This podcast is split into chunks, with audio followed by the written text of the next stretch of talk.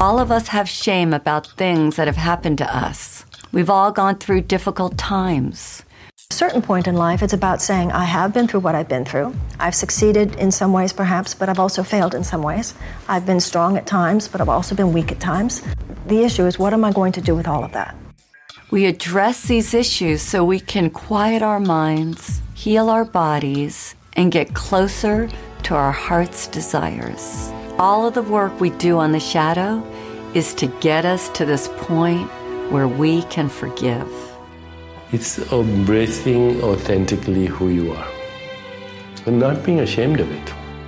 If you want authentic peace of mind, creativity, kindness, compassion, joy, then you've got to understand your shadow and be okay with it. Celebrate it. What if you knew that everything that was happening right now is happening to support you in stepping out of the smallness of your darkest thought into the brilliance of your biggest dream? You can't fight darkness with darkness, but you can switch on the light. If you take this journey, I promise you that you're going to experience more love, more happiness than you've ever had before.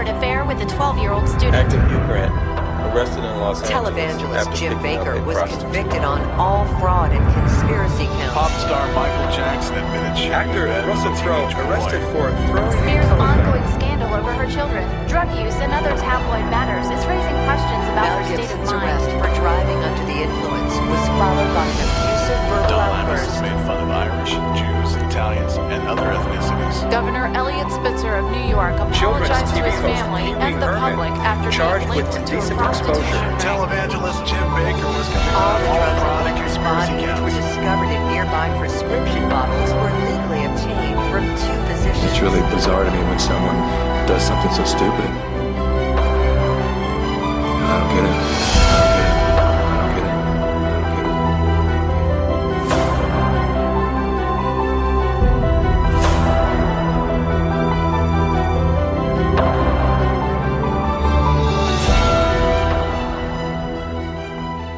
25 years ago, I woke up on a cold marble floor, and I had passed out after a night, I should say another night, of drugs.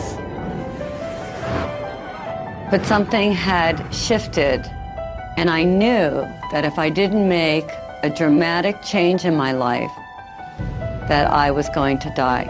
And I called my mother and I said, I need to go back into treatment. And I had already been in treatment three or four times. All these other times, I left.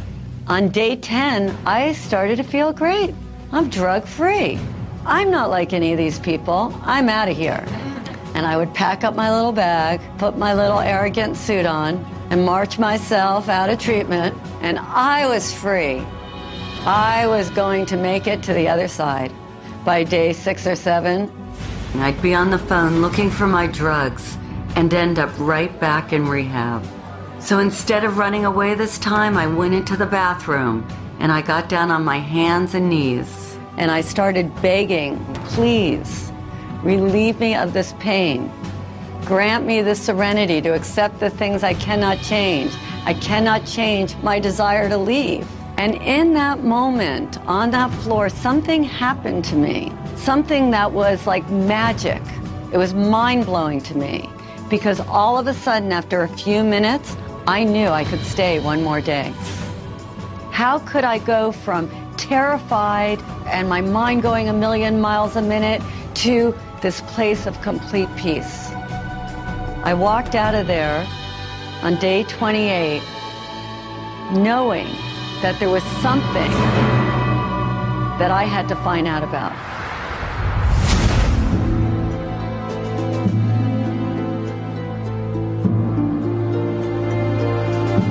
The shadow is dark, it's secretive, uh, it can be dangerous. Shadow is everything that we don't want other people to see. Things we hide, things that we lie about, not only to others but to ourselves.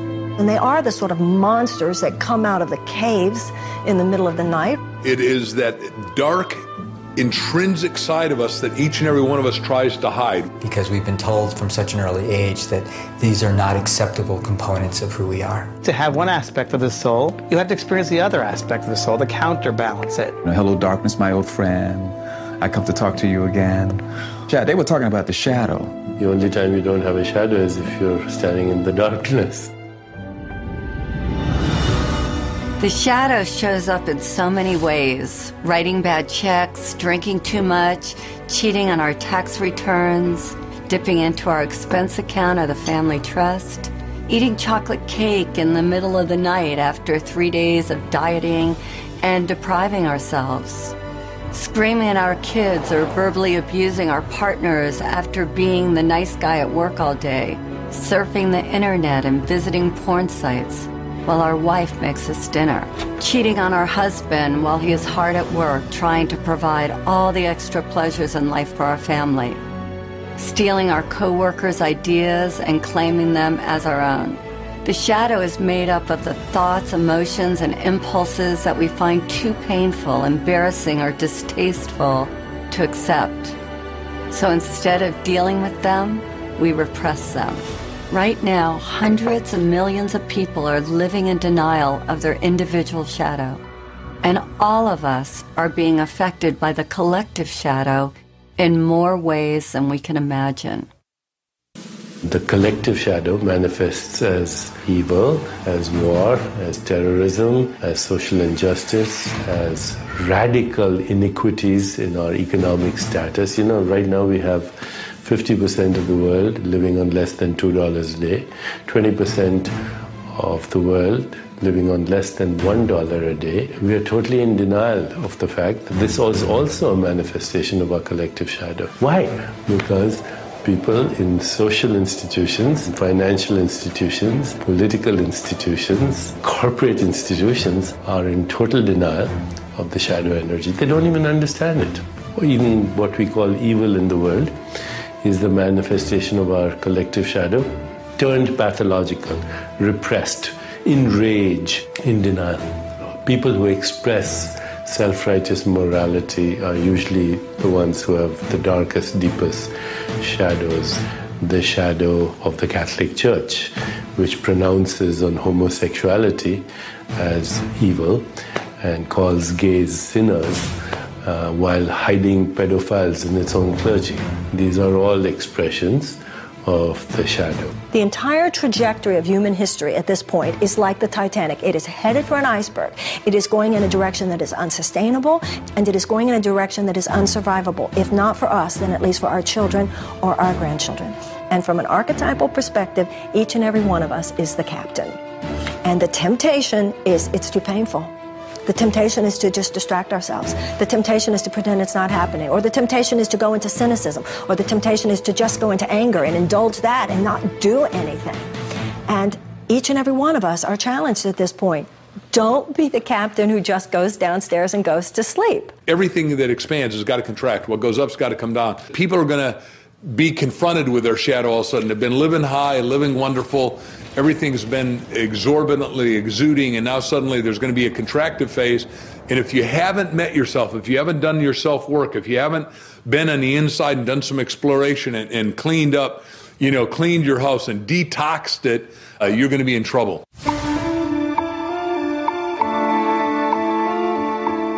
The birth of our shadow occurs when we are very young, before our logical thinking mind is developed enough to filter the messages we receive from parents, caregivers, and the world at large.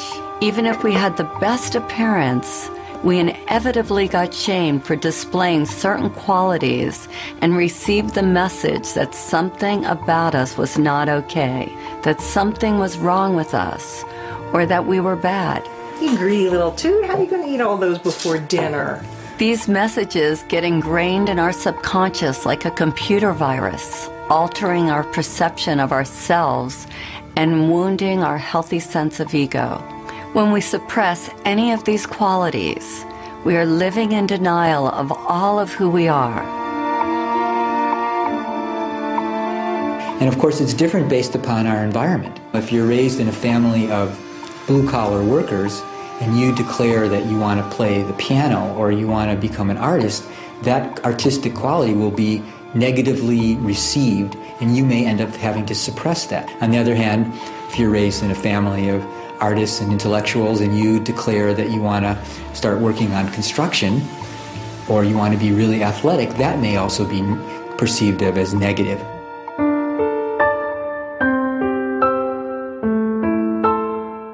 We try with all our might to pretend that we are not that which we hate. In fact, proving this is an all important task for the wounded ego. A task which the ego believes is vital to its existence. The wounded ego must hide all that we believe is unacceptable about ourselves. To accomplish this task, it constructs a mask to prove to others that we are not as defective inferior, worthless, and bad as we might fear we are. None of us likes to admit that we have these flaws and insecurities. So, to hide them, we create a persona at a very young age. We start to wrap ourselves up in a new package that we believe will bring us the love, attention, and acceptance that we hunger for.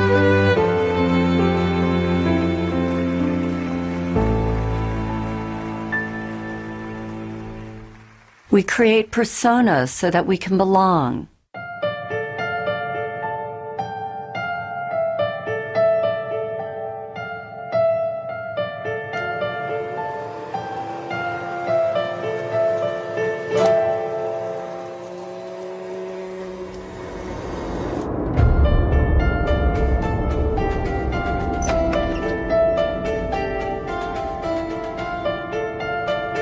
Most of us have a public life and a secret life.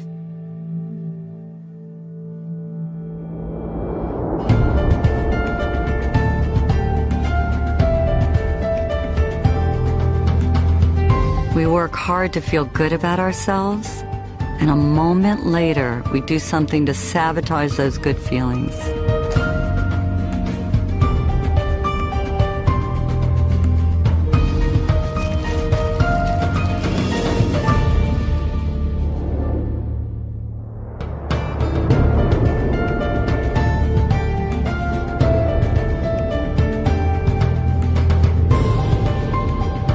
Wear masks that we believe will take us where we want to go. And these masks take many forms.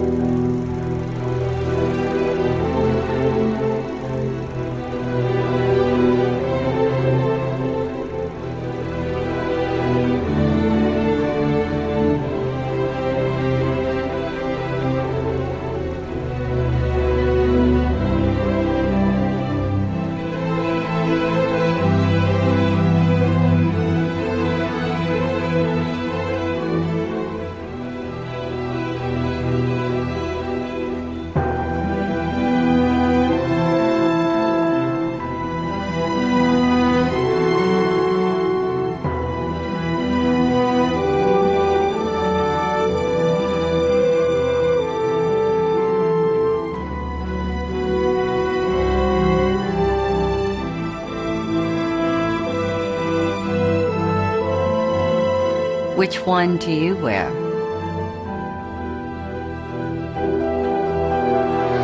Our masks become our prison. Beneath the mask that we show the world, our wounded egos are in pain. The parts of us that were deemed bad and wrong by others and now by ourselves are literally screaming to get out, to be set free, and to be accepted and loved as a valuable part of who we are. When we deny ourselves a safe outlet to express our dark side, it builds up and becomes a powerful force that is capable of destroying our lives as well as the lives of others. This is what I call the beach ball effect. So everything that we reject, we have to keep beneath our consciousness. We try to bury it, so to speak. You know how much energy it takes to put a beach ball underwater? You take your selfish self, you take your angry self, you take your too good self, your not good enough self. You take all of it, and it's like you have 40 beach balls you're trying to manage. And then what happens when you're holding that beach ball underwater? When you're young, you got lots of energy, so you can manage a lot of beach balls. But then, when you're not in the midst of possibility, when your defenses are down, when you have your attention on some big prize you're going to win, all of a sudden, boom, somebody does something. What happens to the beach ball? Pops up and hits you in the face. What's road rage?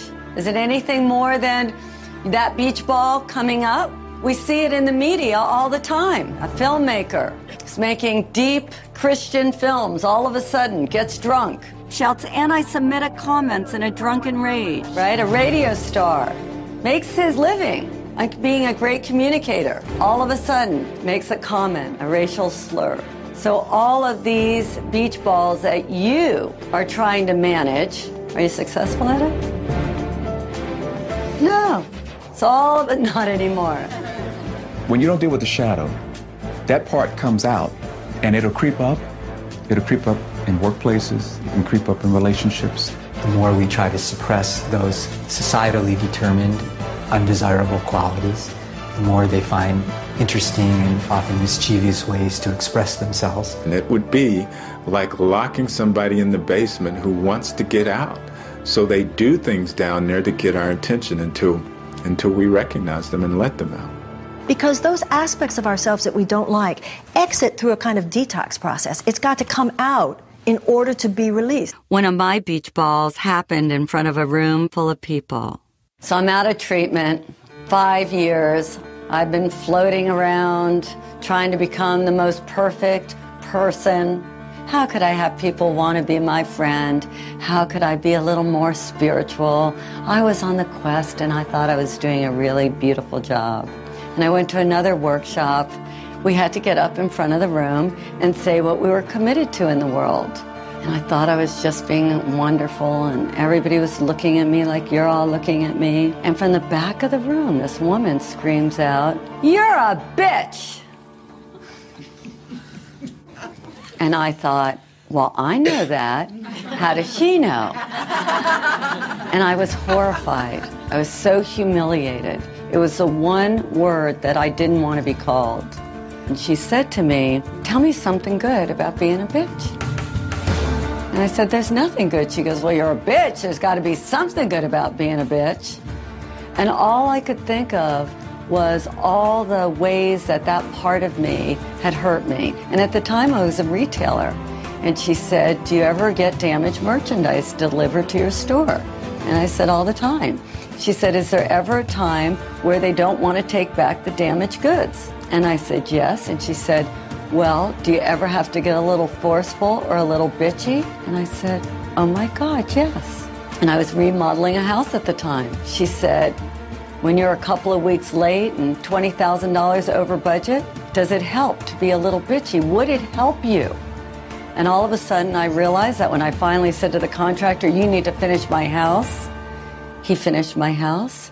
And this light went on inside of me that this part of me that I had shamed, that I had hated so much, actually came bearing gifts.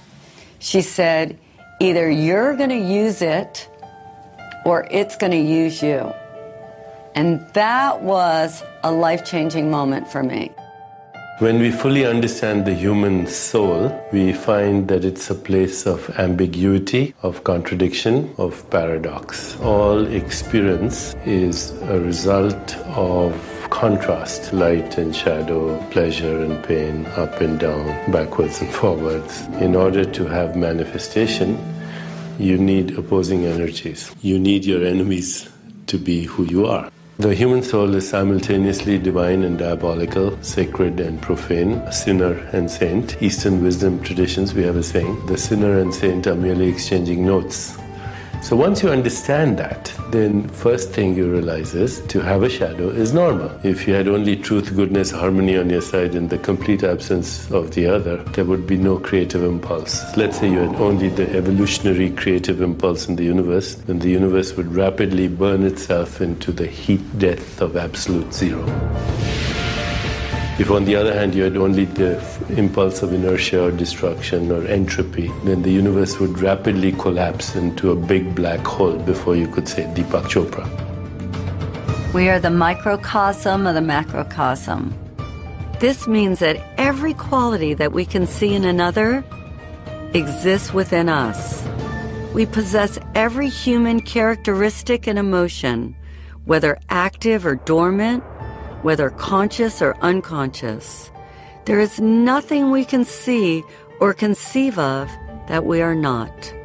We are everything, that which we consider good and that which we consider bad. How could we know courage if we have never known fear? How could we know happiness if we never knew sadness?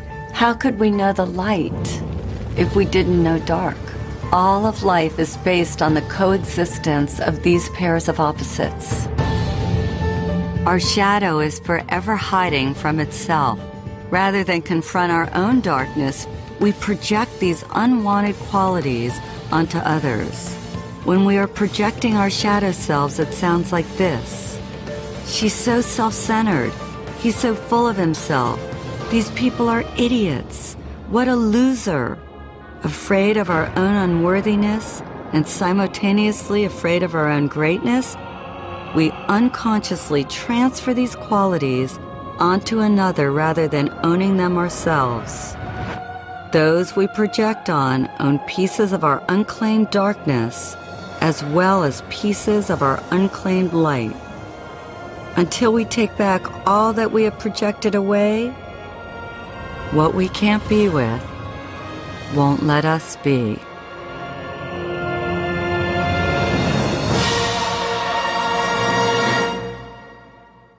One of the most frequently asked questions I get is How do you know if you're projecting?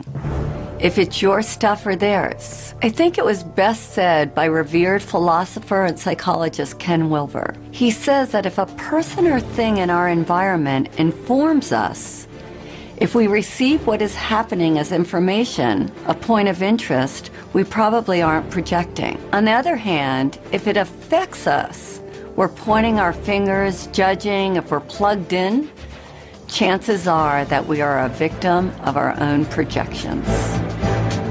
Think of someone from your own life who disgusts, annoys, or repulses you, and think of the qualities about them that you most hate. Now imagine this person standing right in front of you, and I want you to put your hand out, point your finger at them, and say, You're an idiot, or you're a know it all, or you're selfish. Now stop where you are. Keep your finger pointing at them, and now notice that one finger is pointing at them, and where are the other three fingers pointing? Back at you. This is the phenomenon of projection. Instead of acknowledging the qualities within us that we dislike, we project them onto someone else. We project them onto our mothers, our kids, our friends, or even better, some famous public figure who we have never even met. If I asked each of you what you love about these people, you would each have a different response. The people that you hate also represents some aspect of yourself that you don't own. Notice what you think and feel as you look at each of these people.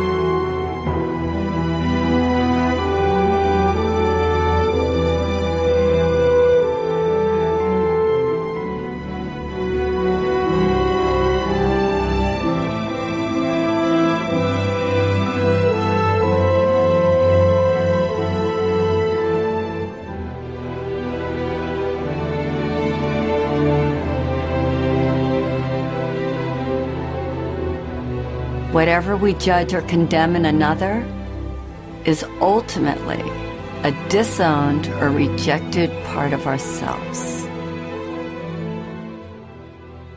I was watching the events of 9 11 on TV with a friend of mine. And after that, we were driving down the street. I turned to my friend and I said, You know, from now on, the Arabs are going to be the new blacks. They're going to get the brunt of a lot of projections that uh, blacks have carried in this culture for a long time. Now, a lot of times, blacks react. We react to those projections and we project back. And that creates a vicious cycle. And the ego consciousness just responds the way it should, really, because it's designed to respond as a survival mechanism. That's what the ego is all about, to help us survive. But it's mechanical, it's reactive. When an aggressive negative energy is, is directed at us, the ego immediately wants to defend and react. Of course, when you react to a projection, you become that projection. And I didn't want to become an angry black man. That doesn't mean that I don't get angry. I certainly can and do get angry, but I express it and let it go.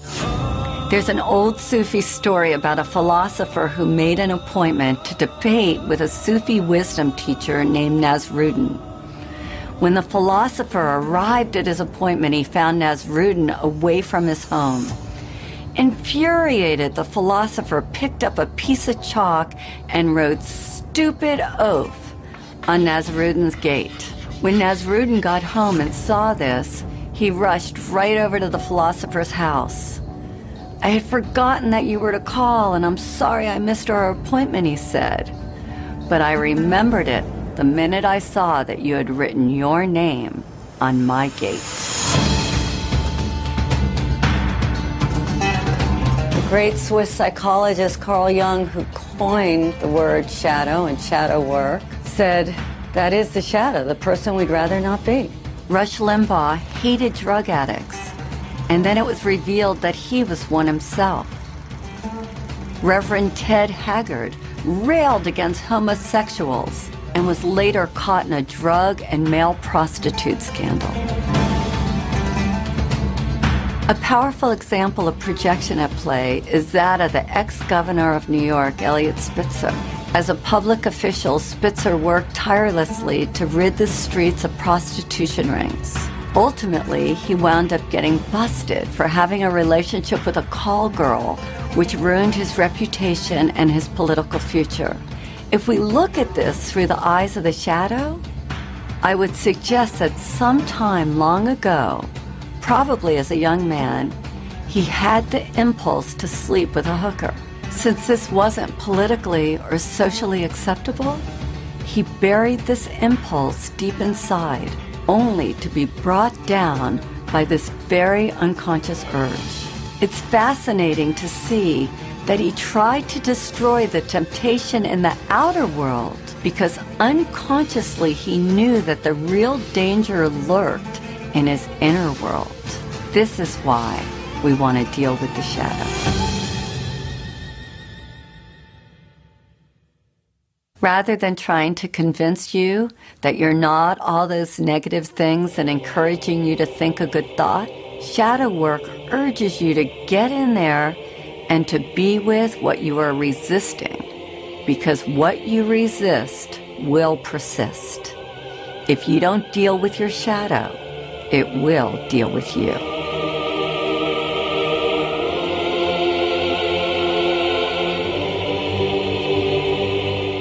The cost of ignoring a destructive pattern is that you're going to self destruct. You will implode rather than explode.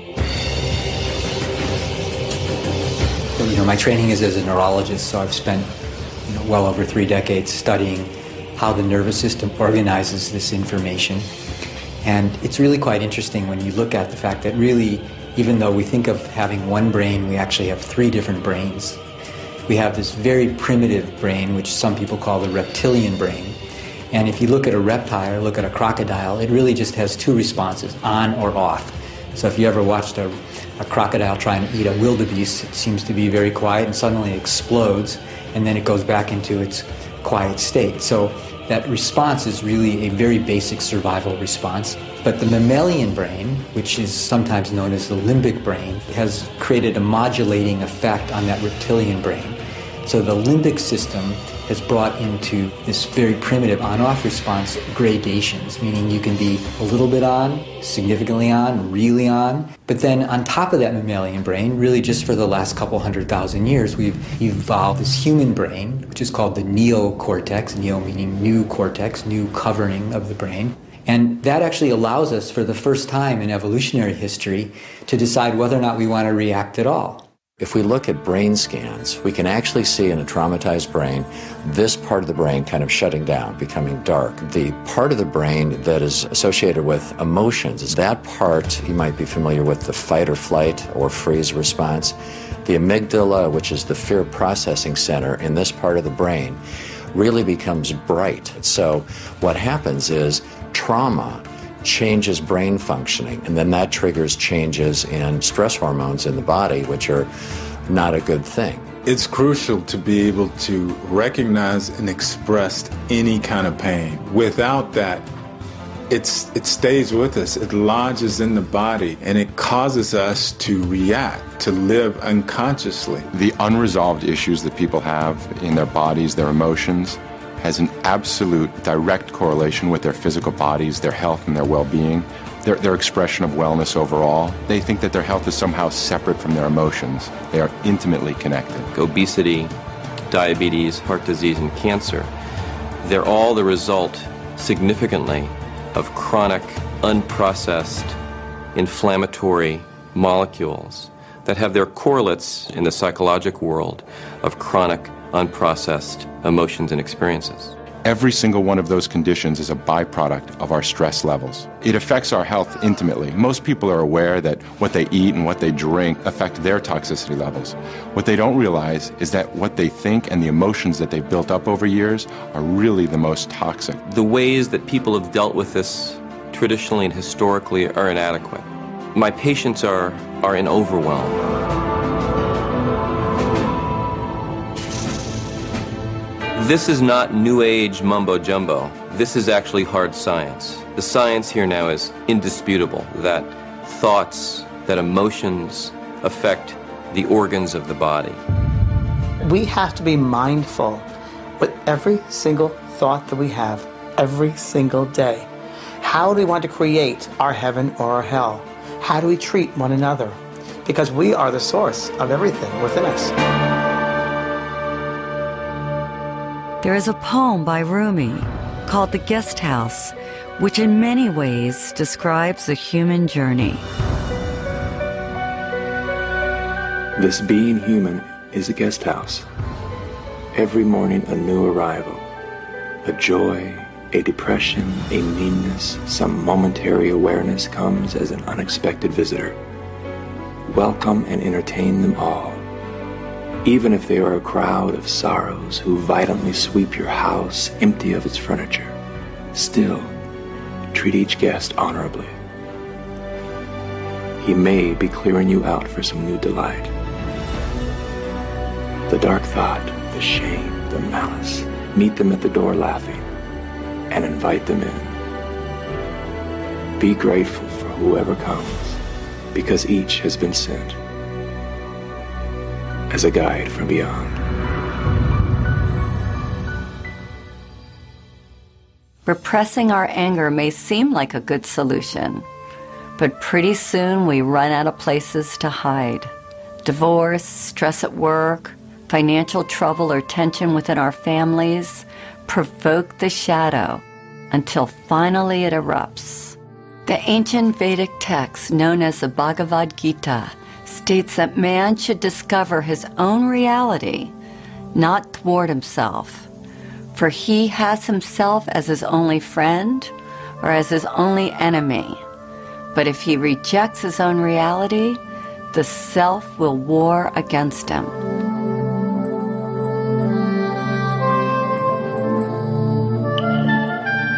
It's easy to love yourself when you wake up feeling strong and worthy and you have enough money in the bank and you feel great. But how do you love yourself when you feel broke or when you've been hurt or abused. And that sets up the conflict, which as we get older, those wonderful forces that we've locked up in our shadow are rattling the cages. And sometimes, if we're distracted, they sneak out, and we think, and the people around us think, what were we thinking? And the answer is, we weren't thinking. When we're pressed, the shadow can look like this.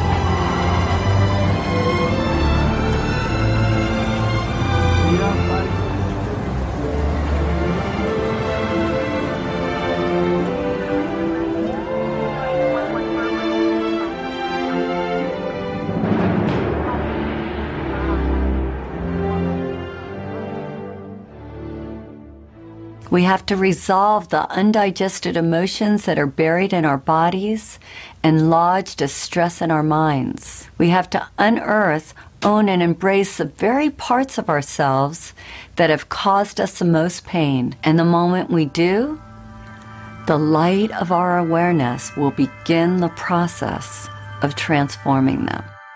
We think we're alone. We think we're different. We feel isolated or abandoned. And then when we come together, we find out that we all go through traumas, that to be human is to be challenged, and that everyone has gone through some trauma. And if we're courageous, we see that there is gold to be mined in every experience.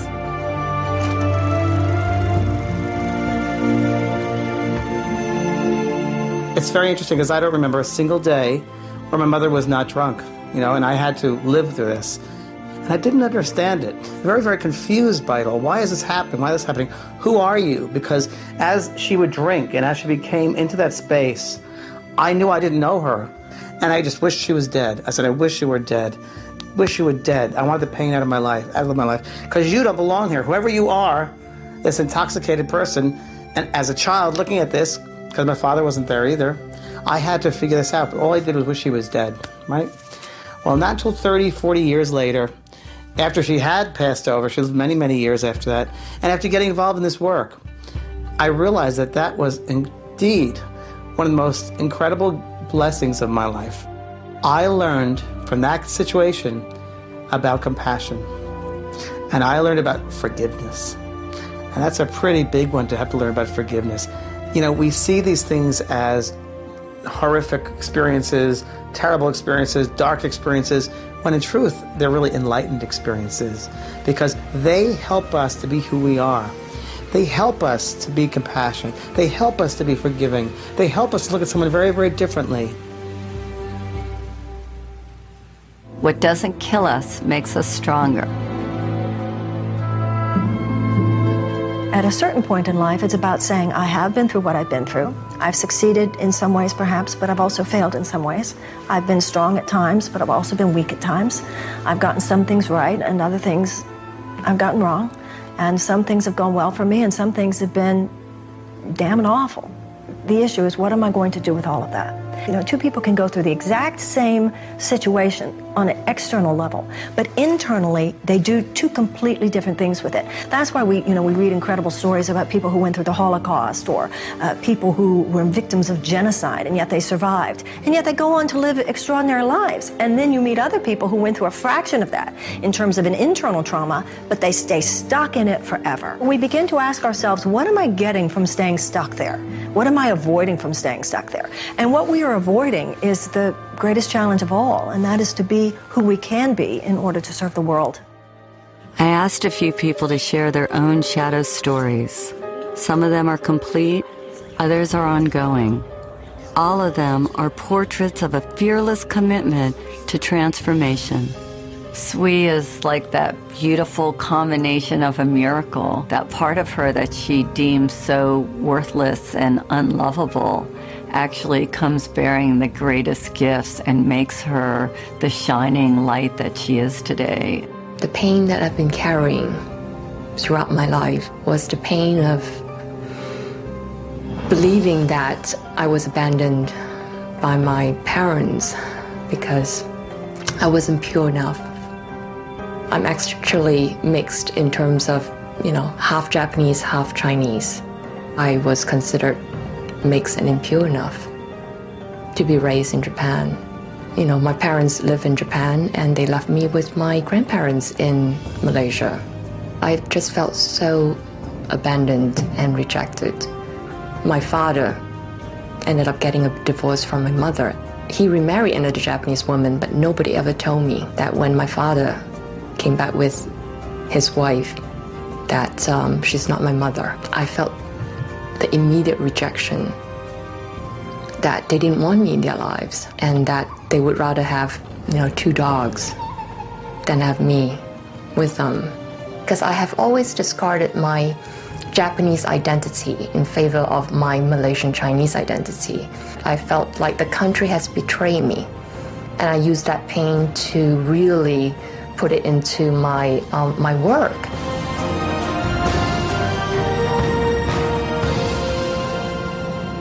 I heard the project was in trouble in Japan, and I volunteered to go to Japan to fix this problem because I know that I could do it. That one day I stepped into Tokyo and I just felt that this is where I need to be to really discover and explore the Japanese half of me. In less than three years, I created a business from 40 million to over 200 million dollars in a country dominated by men. You know, never heard of a half Japanese, half Chinese woman being a business leader in a big US telecom world. So I couldn't be the leader I am today without going through the emotions and the pain that I went through my whole life. If we look deeper, we will see that we all have a divine recipe.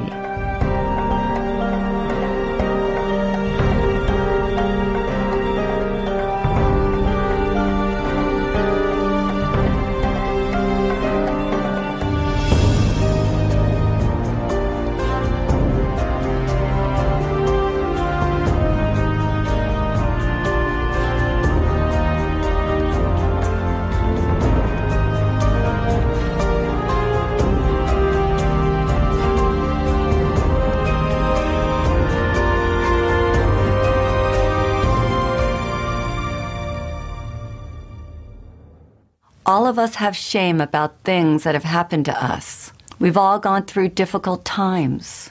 We address these issues so we can quiet our minds, heal our bodies, and get closer to our heart's desires. Hector had to let go of his macho persona to make peace with the one that he loved the most, which was his father. My father was your traditional Mexican man in the sense of working hard, wanting to get ahead, wanting to provide for his family. And as a, as a young boy, I was looking for his love. I wanted his attention. The challenge was trying to figure out what was wrong with me, because obviously something's wrong with me. If, number one, he's not giving me the attention I want as a little boy, not giving me the love, yelling at me, you know, being verbally abusive, obviously I did something wrong, there's something wrong with me. So I carried that story from that point on for a long time. And I realized he probably wasn't going to do it the way I wanted. He probably wasn't going to tell me what I wanted when I was a little boy. Uh, Mi hijo te quiero, te adoro, I, I love you, son. I did some personal growth work. I went inside, and looked at the shame, the guilt, the pain. I went through that, I healed that. And I was able to have that forgiveness with my dad and, and let that go. I wasn't going to tell him I love you for him. I was going to tell him I love you for me. My dad passed on. And I'm really grateful that, that I listened to that inner voice that said, you know, go ahead and Tell your dad that you love him. Do it for yourself. Dr. Edie Eger is one of the most beautiful divine women on the planet today. And she survived the worst circumstances, something that most of us can't even ever imagine. May 22nd, 1944, when I arrived in Auschwitz. There was chaos. My father was um, separated from us and my sister and I facing Dr. Mengele. I didn't know who he was until later. And he pointed to my mom to go to the left and my sister and I to the right. I asked the inmate, when will I see my mother? And she pointed at the chimney and fire was coming out of the chimney. And she said, You better talk about your mother in past tense. She's burning there. My sister and I hugged each other and said, The spirit never dies. The spirit never dies. I remember that so vividly, even today. In Auschwitz, we didn't know when we took a shower whether water is going to come out or gas. And then there were others who ran into the barbed wires, they got electrocuted. And that night, Dr. Mengele came to the barracks and wanted to be entertained. And my friends who knew that I was a very talented gymnast, and so they volunteered me, and I ended up dancing for Dr. Mengele. I closed my eyes, and the music was Tchaikovsky, and I was dancing in Budapest the Romeo and Juliet, I completely dissociated. And we had choices. I chose to look at the guards that they were more in prison than I was. I remember they took my blood about twice a week, and I asked, Why are you taking my blood? And the man said, I'm taking your blood to aid the German soldiers so we can win the war. I said to myself, I was a pacifist, I was a ballerina, I bet with my blood you're never gonna win the war. So I created a part in me that I was able to still be in charge of and not allowing anything what happened externally to murder my spirit.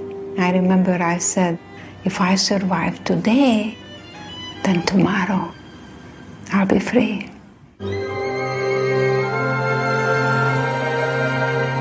I remember when Marita came to the shadow process and everybody was looking for the negative qualities they needed to embrace. Marita couldn't even say hers, and I kept asking, What is so horrible that you can't even say it? And she said, because of my background, mine is that I'm a Nazi. I was born in Germany in 1955, 10 years after the war. I found out when I was 11 or 12 what my country had done. This is a subject we never talked about. My grandfather wouldn't tell me about his experience. My mother wants nothing to do with this. I'm not the only German that holds this and lives this and hides this. And I found many ways to sabotage myself from ever tasting power or success because, you know, Hitler was successful to coming to power and that power was horribly abused. I didn't interact with any Germans at all. I stayed away from them. And I did not want to act with a, interact with any Jewish person because I didn't want to cause any more pain, and I was ashamed. Samya was willing to shine light on the darkness and willing to take back her own projections for the good of all humanity. In 2006, when Israel bombed Lebanon, at the time I was trying to um, evacuate members of my family and try to bring them over to the U.S. and there were no news. You, you've got you needed to figure out how to reach to them. I became so angry again because here is my family and the bombing. One day I was watching TV. I saw girls crying, little girls. I saw they were Lebanese girls. And of course, you know, every time I saw like Lebanese kids being bombed and everything, I was really, really angry. I was like, you know, yes, yes, yes, like bomb the bastards kind of thing. And at the end, I realized they were reporting from the Israeli border, on the other side of the border. And they looked exactly the same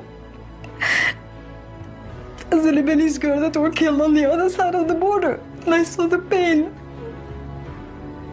And that day, that day I made a commitment to myself that I will no longer tolerate that kind of cruelty, irrespective of which side of the border it's happening. Now, I'm not saying that if you and I rise up to become the people that we are capable of being, that we will rid this planet of war in our lifetime. But I believe with all my heart, we will achieve enough this lifetime that humanity will go in that direction. It's embracing authentically who you are and not being ashamed of it. There's nothing to be ashamed of because everybody has a shadow. If somebody doesn't, they must be pathological.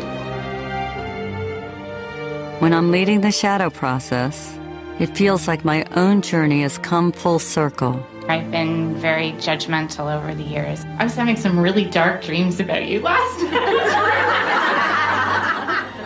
They're all true. When we embrace our totality, we experience freedom. My heart feels as big as my body. It's no longer like little anymore. It's like, it's me. And embrace it with love. Love, because that's what we're here for, to give and receive love. Can't even believe that's you, Margaret. I figured out who you were. I, I remember. If I hadn't faced my darkness, I never would have found my light.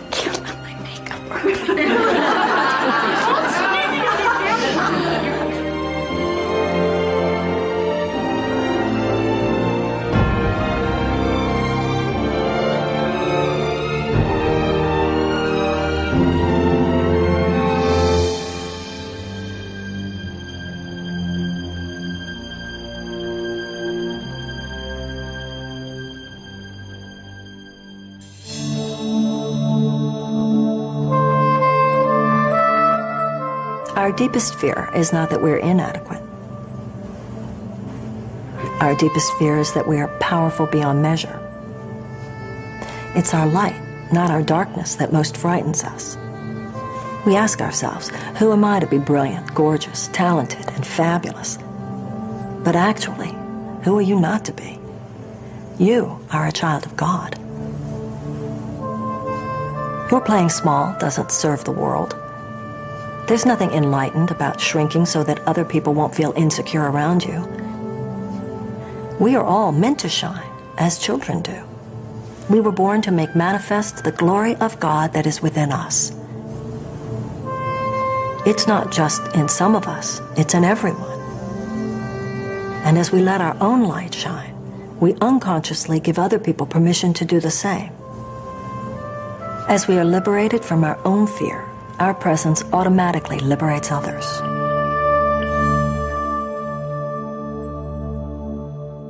Consider the story of the Golden Buddha. In 1957, a monastery in Thailand was being relocated and a group of monks was put in charge of moving a giant clay Buddha.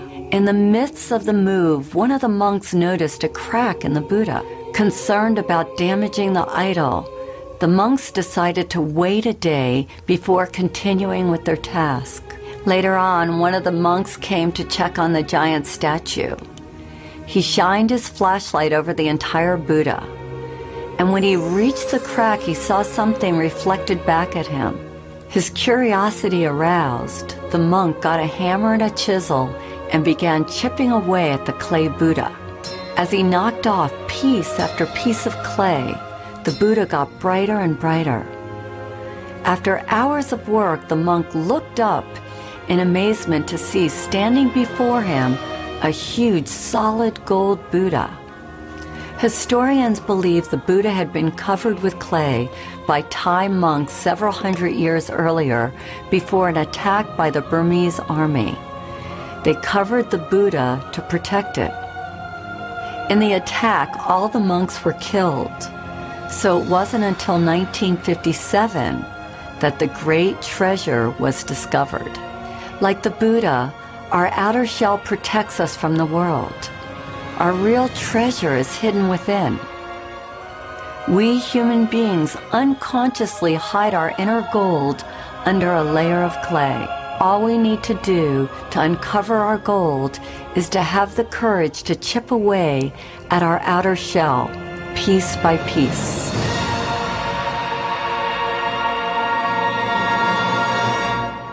You can't fight darkness with darkness, but you can switch on the light. All of the work we do on the shadow is to get us to this point where we can forgive. To do forgiveness, we put blindfolds on to make it safe for people to share their deepest secrets.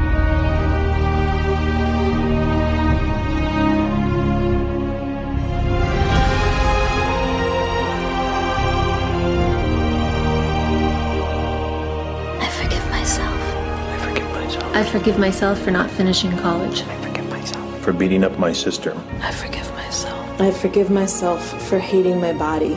For screaming at my kids. For Not laughing enough. Or for thinking I'm a stupid, incompetent asshole. For stealing from my first boss. For being rich. For being beautiful. I forgive For drinking myself. too much. Not speaking out. I forgive For not myself. laughing enough. I forgive myself. myself. The lying, For cheating, binging on my diet.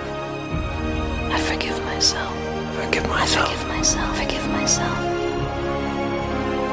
I forgive myself for everything. You are forgiven. You are forgiven. You are forgiven. You are completely forgiven.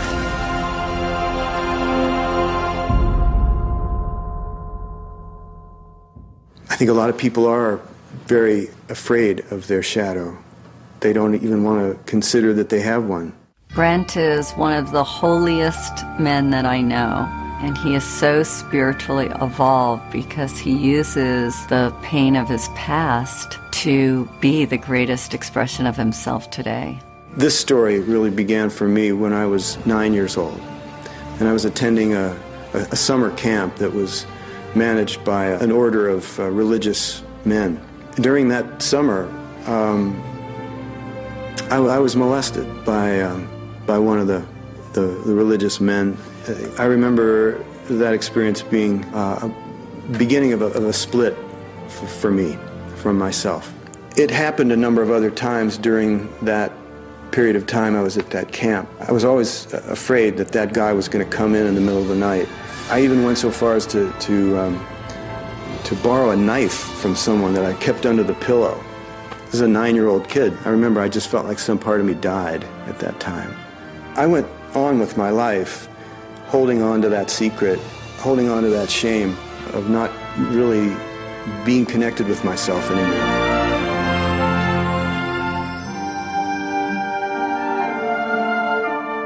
The difference between forgiving and condoning forgiving is seeing the true heart of another person. It's beyond all, all the action. In holding anybody to blame, we limit our, our, our own love.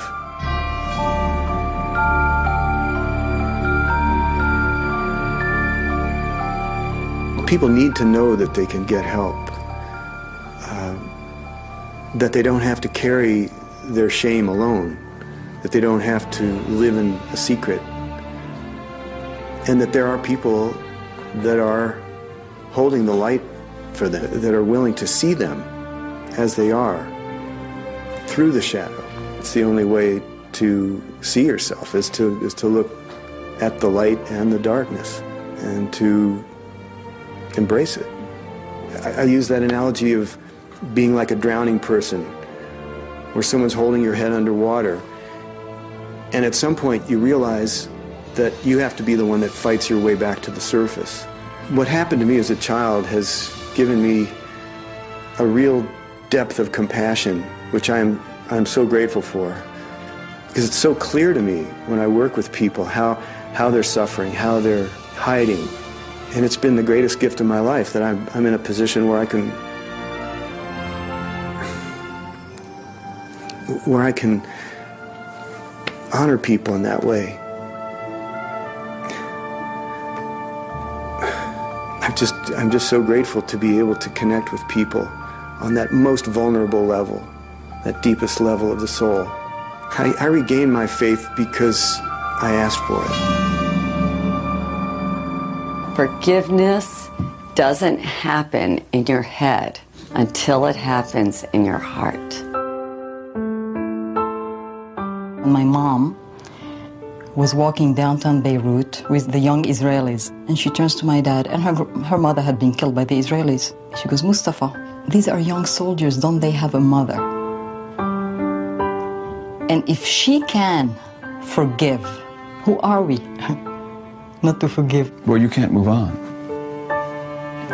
if you don't forgive. The train stops if you don't forgive. And mostly, you got to forgive yourself for taking whatever happened to you too deep, to a deep place that it shut you down.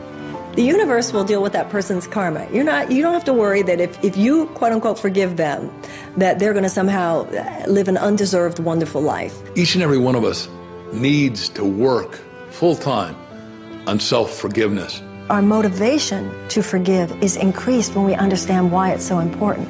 It's not just to make their day better, it's to free you. And forgiveness is the hallway between the past and the future. The future expression of who we are as a planet, as our country in America, depends on the people that grow up, that become the next presidents, that become the next politicians, economists. We want to make a difference. We, we want to somehow get it right, you know, to feel like we did, or at least we tried to do what we came here to do. That is the gold that is being mined today. But that's because the world is growing. We're entering a new age. That's what's going on. That's why we're talking about this. You are a force of love. You are made from love. And love is the f- most forceful energy you could ever have. Accept that energy. Accept who you are. Accept your inheritance, if you will. You're the total being of love, and don't waste a minute of it. I've come full circle, and this is the external of what was going on inside of me. It's how we are able to to perceive everything in life as an opportunity for growth.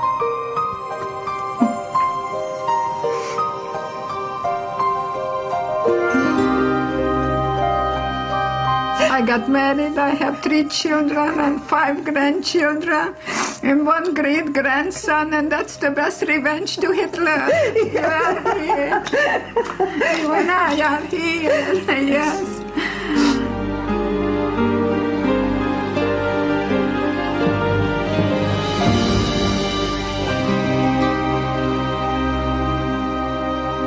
So if you want authentic peace of mind, creativity, kindness, compassion, joy, then you've got to understand your shadow and be okay with it.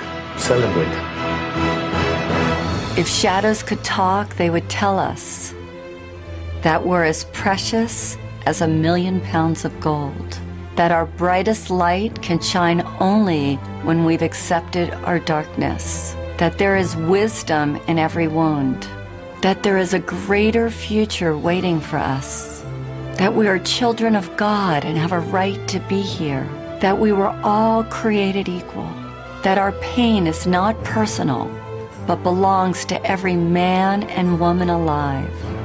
That life is a magical journey of making peace with both our humanity and divinity. They would tell us that we deserve better, that we matter, that we are more than we ever dreamed possible, and that there's light at the end of the tunnel, that there is nobody in the world quite like you. What if you knew in every cell of your body that you were living a divine plan, a plan so important, so vital for the evolution of humankind? What if you knew that everything that was happening right now that doesn't fit your ego ideals is happening to support you in stepping out of the smallness of your darkest thought into the brilliance of your biggest dream? If you take this journey, I promise you that you're going to experience more love, more happiness than you've ever had before.